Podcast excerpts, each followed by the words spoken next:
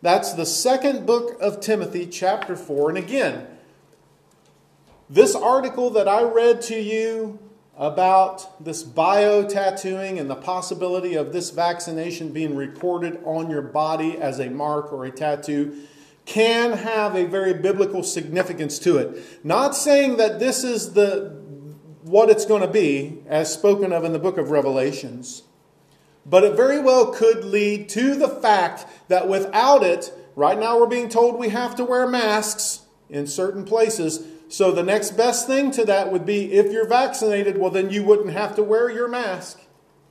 But you would have to prove to someone that you've been vaccinated. And how would that happen? That would be the presentation of this invisible quantum tattoo that could be used to house all of your medical and monetary information. What a remarkable solution that would be to the world out there who says, oh, well, that's no big deal. Yeah, that's great. To those that don't care nor believe this Bible, which tells us, listen, like I told you before, we know the end of the book. We know what's going to happen.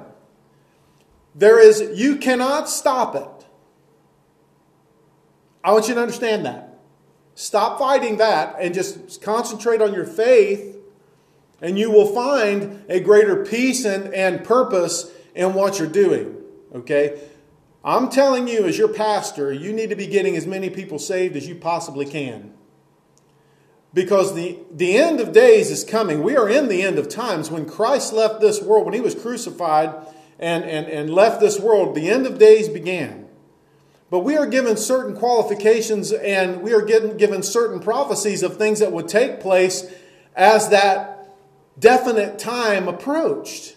And we are here. And the only thing left is the rapturing of the church of Jesus Christ. The Bible says, why is that such an important thing? The Bible says that we are not saved unto wrath.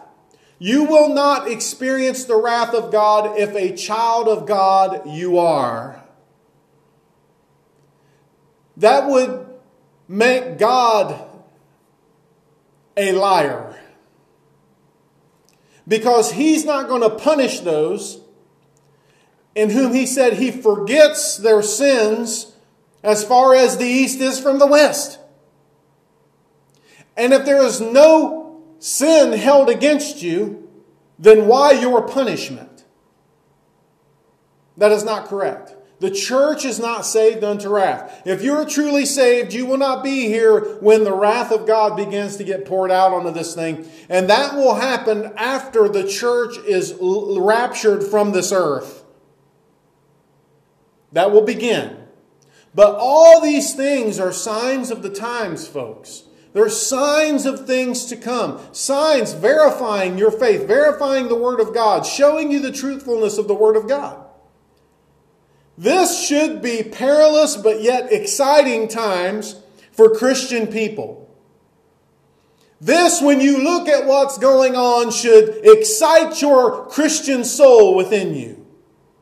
It should cause you to, like stepping out on, I don't know how many people in here has been swimming and jumped off a big old rock into a river, or for those who live in the subdivisions, maybe you got on a, on a, on a uh, high dive at a local swimming pool. I've been on both. But it's like, you know, you know you can see the pool and you know you're going swimming and you can't wait. You think you're ready to get up there and jump off of that high dive. And then you finally get out there and you go up there and you start walking and you get to the steps. You go, man, that thing's really high. And then you realize that when you get up there at the top of that thing, and then there's this little bitty hand railing up there, then everybody's looking saying, boy, is that big old fat guy really going to jump off that thing? And they all start looking at you. Now, that wasn't me I was talking about, everybody. Quit looking at me like that. Can I get an amen? Yeah, thank you. But I remember when I was on that high dive and I was walking out there and I thought, boy, this thing's getting really springy out here near the end of this thing. And so finally I just got up the courage and I just leapt. But let me tell you, coming to the end of it took a little guts to real, realize that, man, I'm really here. And I got to do this thing. And that's kind of where we're at right now in this whole Christian living thing of the, the past 2,000 years. We're at the time that Paul speaks of. And it's an exciting time to be a Christian. Now, it's not so exciting if you don't know Jesus Christ and who he really is. But if you're truly saved and you've been born again, you should be ready. You should be ready to go. Now, in 2 Timothy chapter 4, this is what Paul says. Man, chapter 4, 4 is full of some really good stuff. But I'm going to start down at verse 6, and it says, For I am already being poured out as a drink offering, and the time of my departure is at hand. Listen to this. He said, I have fought not a good fight. Now I want you to realize what that says right there. He didn't say he fought a good fight. A lot of people says, man, I fought a good fight. No, that's not what Paul said. Paul said, I fought the, the good fight. Now that changes the whole dynamic of that statement. That means that a good fight could be whatever you think a good fight is, but no, the good fight is a particular thing. It's the good fight. So Paul says that he fought the good fight, that he had finished the race, and he says, I have kept the faith. He made those three statements. Many, many times we read over that verse of scripture right there and we, we think fought a good fight. Well, there's people that fight a good fight and all kinds of things. There's, there's cancer survivors that fought a good fight. They were strong, they were determined. Okay? And they, they made it through and, and they, they, they didn't give up. That's all true. But the good fight is a little bit different. We're going to talk about that here in just a minute. But Paul, right here, and I'm just going to keep trucking. So when we read through this, Paul was at the end of his days. And he was imprisoned here and penned this to Timothy. And like a father talking to his son, Paul was giving Timothy these kind of final instructions for a time that he would not be there to help him in.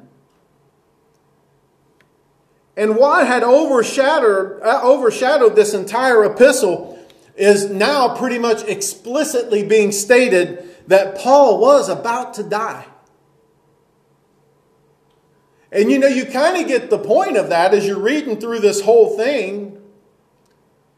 You know, when, when in, in chapter 4, the very first part, you know, let me just read some of this word to you because it's so good. He says, I charge you, therefore, before God and the Lord Jesus Christ, who will judge the living and the dead at his appearing and in his kingdom, preach the word.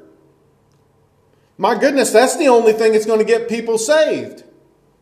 Is the word being preached? Preach the word, man. He says. Be ready in season and out of season. It's almost like he's, he's giving him these instructions that he's not going to be able to follow through in making sure that he does. He says, convince, rebuke, exhort with all long suffering and teaching. For the time will come will they, when they will not endure sound doctrine. Now listen to me. This is speaking to the church. The world already doesn't, doesn't like sound doctrine. Okay, so this isn't a, a, a part to the world, this is to the church. That the church is going to become a wayward body. That it's going to be a group of people who started off good, Satan gets involved and jacks their world up and starts giving them stinking thinking and wrong ways of interpreting the word. But he tells him to be ready for this in season and out of season, convincing people, using the word to show people. Show people what? That they, the, the, the bottom line message is that you need to be saved. And that Jesus Christ is the, the Lord the only begotten of the Son and the only way to God, and you have to believe in Him and turn your life over to Him. Convince people of this. Rebuke people who teach other things. Rebuke people who live contrary to their profession of faith. rebuke people who think they're teaching something right, but they are not, exhort, bring forth the word, teach it, show it, show people what it means. He says, with all long suffering and teaching. Don't be a jerk who takes the Bible and pounds somebody's head with it, but with gentleness and kindness and with long suffering, giving people ample chances to repent and turn their lives over to Jesus Christ and to start anew. Give people an opportunity through loving kindness to turn away from what they think is true but is not. Now, the world is already messed up. And you can take all these cults out there, I'm telling you, they're in a false way. And it's going to be difficult to show them the truth of, of something that they're already totally indoctrinated in. But Paul is speaking to the church of Jesus Christ to keep them straight. Why was it so important that this message was preached, this particular part of chapter 4? Is because Paul did not want the purity of the gospel to be tainted, nor the message that has the power to convert to be messed up. Because it can cause people to, to go through what they're going through right now. And having a false sense of security, thinking that they are saved, but they are not. Misunderstanding the doctrines that has been taught to us by Jesus Christ, missing the point, and now you have churches ordaining homosexuals and lesbians and all kinds of crazy things going on out there and endorsing all kinds of, of bad behavior and illicit lifestyles because they have been led astray and they've not been taught the truth, nor do they teach the truth because the message of Jesus Christ has been left open to man's interpretation. And that is not yours to interpret. It's been interpreted for us already in the Word of God. There is one way. He's the truth, the life, and the way. And there's no other way to the Father except through Him. And that is the pure gospel, unadulterated message that Jesus Christ gave to us. It's one that people don't like, so they think they can change it to fit their lifestyles, and they cannot do that. Second Timothy is full of last minute instructions and Paul was particularly interested in Timothy keeping the faith and using his gifts that God gave him. But listen, especially preaching the word. To keep steady in the word, even though times would become more increasingly dangerous and difficult, as man, as he puts in the word, turns to fables, his own desires, and eventually their ears turn away from hearing the truth. That's what Paul says. He says right here, For the time will come when they will not endure sound doctrine, but according to their own desires, because they have itching ears, they will heap up for themselves teachers, and they will turn their ears away from the truth. Truth will not be something, and this is so ironic, this is so this is so unbelievable, but Paul was telling Timothy something so incredible that it was probably hard for Timothy to believe it that you would go to a church service and people would not desire to hear the truth. What sense does that make? That you would really want to go to, the, to a church and truth is not welcome.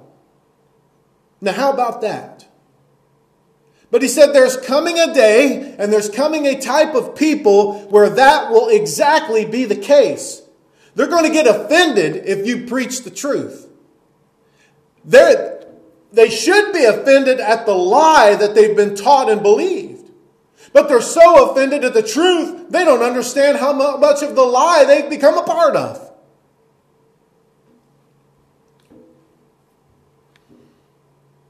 You know, there, I think that most people might believe that they may have an opportunity for last words, like Paul is speaking here.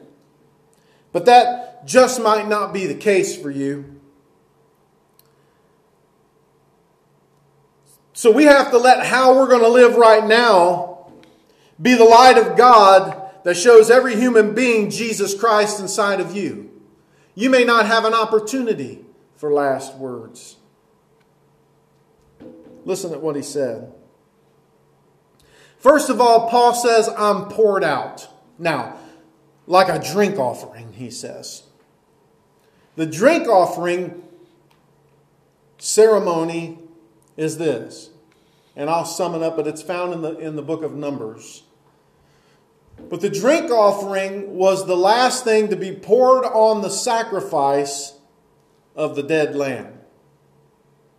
So, what Paul was saying is, I have reached the end, and my life I have lived as a sacrifice, and I'm about to die.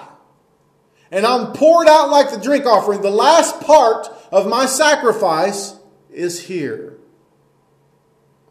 In the book of Numbers 28 4 through 8, it says, Prepare one lamb in the morning and the other at twilight, together with a grain offering of a tenth of an ephah, ephah of fine flour mixed with a quarter of hin of oil from pressed olives. This is the regular burnt offering instituted at Mount Sinai as a pleasing aroma, an offering made to the Lord by fire. The drink offering, it says, the accompanying drink offering is to be a quarter of a hin of fermented drink with each lamb. Pour out the drink offering to the Lord at the sanctuary, it says. Prepare the second lamb at twilight, along with the same kind of grain offering and drink offering that you prepare in the morning. This is an offering made by fire. So, the very last thing that you do is pour the drink offering on the burnt sacrifice. It is the final step of a sacrificial ceremony.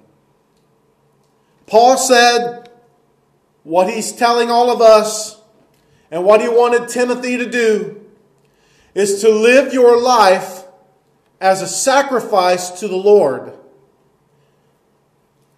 To not just please yourself, but to be pleasing to God. That the things that you might want to do is not as important as the things that God wants you to do. And so Paul says the very first thing he says in these three characteristics that he lays out right here is he says, I am poured out like a drink offering. I'm at the end of my ceremonial life I've given to Jesus Christ. I've did it. I'm at the end. Everything that I've done I've done for the Lord. It's a Levitical system of a sacrificial ceremony.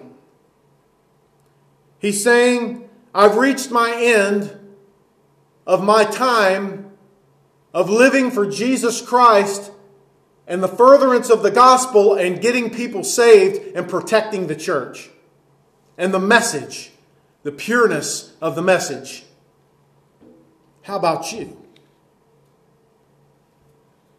At the end of your days, are you going to be able to say, if we are at the end of days right now, perhaps we are at the rapturing of the church, will you be able to look and stand and be content within yourself that your life has been lived for the gospel of Jesus Christ? It is how we are supposed to live. That we don't just come to church and live church here at church, but you go home and you live the same as your testimony here at church says you, you live. You go out and you try to get people saved. You promote the Word of God. You, you promote Jesus Christ in everything you do. Can we say that about ourselves? He said, I'm poured out. He said, I fought the good fight. Okay? Not the evil fight, but the good fight. He didn't do it in a way that pleased himself. He fought the fight in the way that the scripture says to, to fight the fight, in the exact way that he told Timothy to do it. You say, well, what is the good fight? Well, it's to convince, rebuke, exhort with all long suffering. It's to live a life that says, God, you first, me second. You ever heard some of these sports authorities and they came out and they said, I am second? What does that mean? That means you're not first. Yeah, you've heard of the, of the, of the, of the adage of the old number one pleasing the old number one. Well, if you look further in these scriptures in the books of Timothy here, it talks about people would love themselves. And they would be lovers of pleasures more than God. In other words, they're all about the old number one, themselves. And a person that's so full of themselves, so narcissistic in this way, it could never be pleasing to God because God's always on the back burner.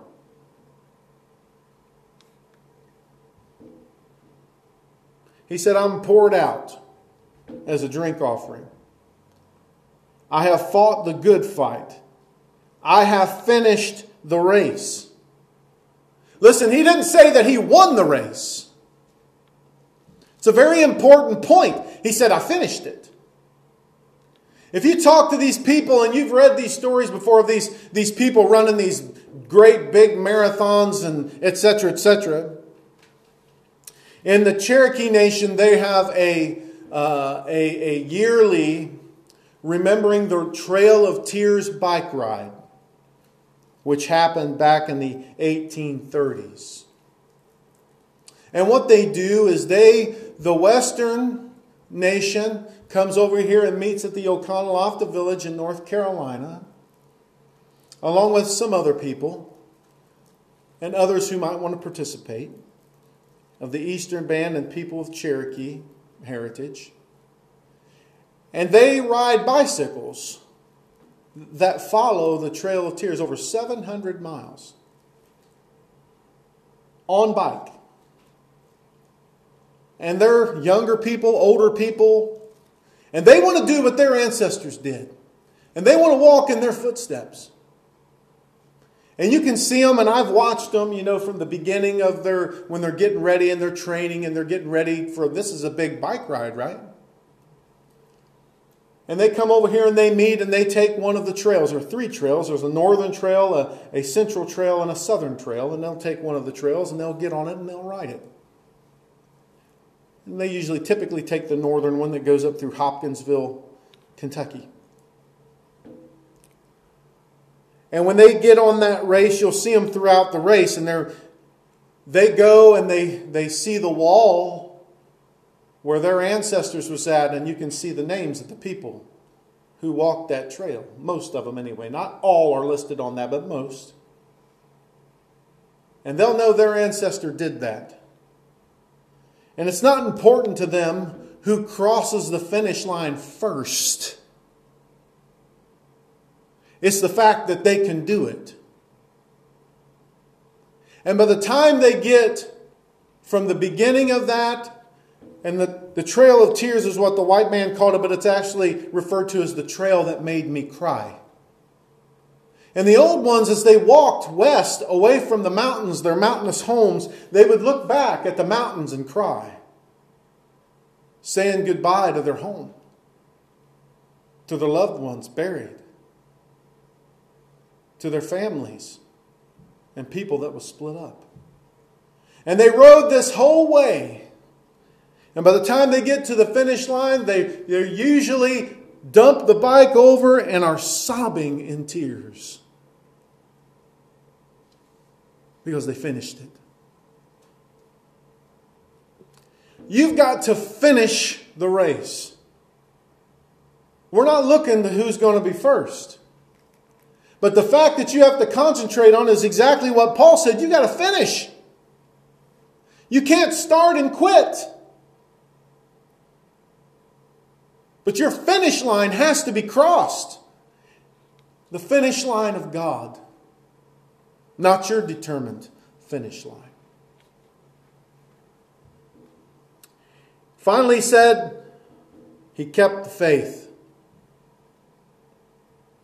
Nearing the end of his life, Paul could confidently say that he had been faithful to his call. And so he faced death calmly. How about you? Can you face death calmly? Knowing that you did everything you were supposed to do? Or do you think there's some undone business that God has you to do that you've not done? Or can you see the failures and the shortcomings and the things that you should do but you don't? Or can you be like Paul and say, you know what, I've done it? Paul was just like Jesus. What did Jesus, church, say? What did he say on the cross? It is what? He said it's finished. He completed the mission. Funny how when you are in love with God and Jesus Christ, you know when the beginning and the end is for what you're supposed to be doing.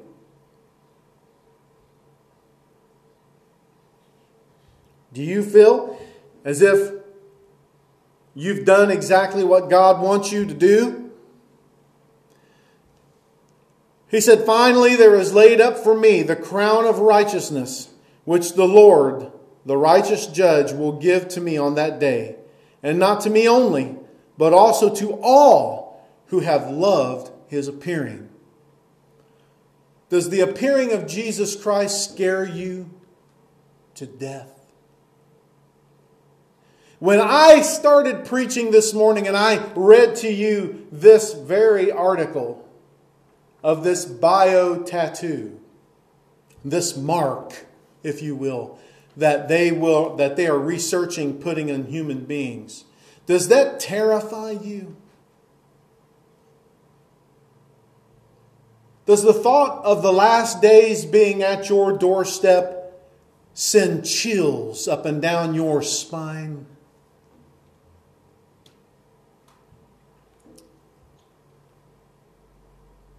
It shouldn't.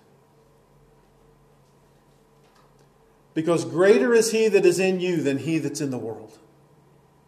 And there is a promise given to you that the world does not have that God will rescue us before this time comes. That there is a time coming that you just have to be ready. I heard somebody put it yesterday like this there's two teams a winning team and a losing team. There's a good team and an evil team, and you're on one of them. I've said that before. There's no riding the fence here. You're either a child of God or you're a child of the devil. There's no in between. If you're a child of God, the light of God lives within you, and the confidence of Christ and assurance is yours in your heart. But if you're not, and you're not ready, then you need to make the decision to be that today. Everybody stand with me.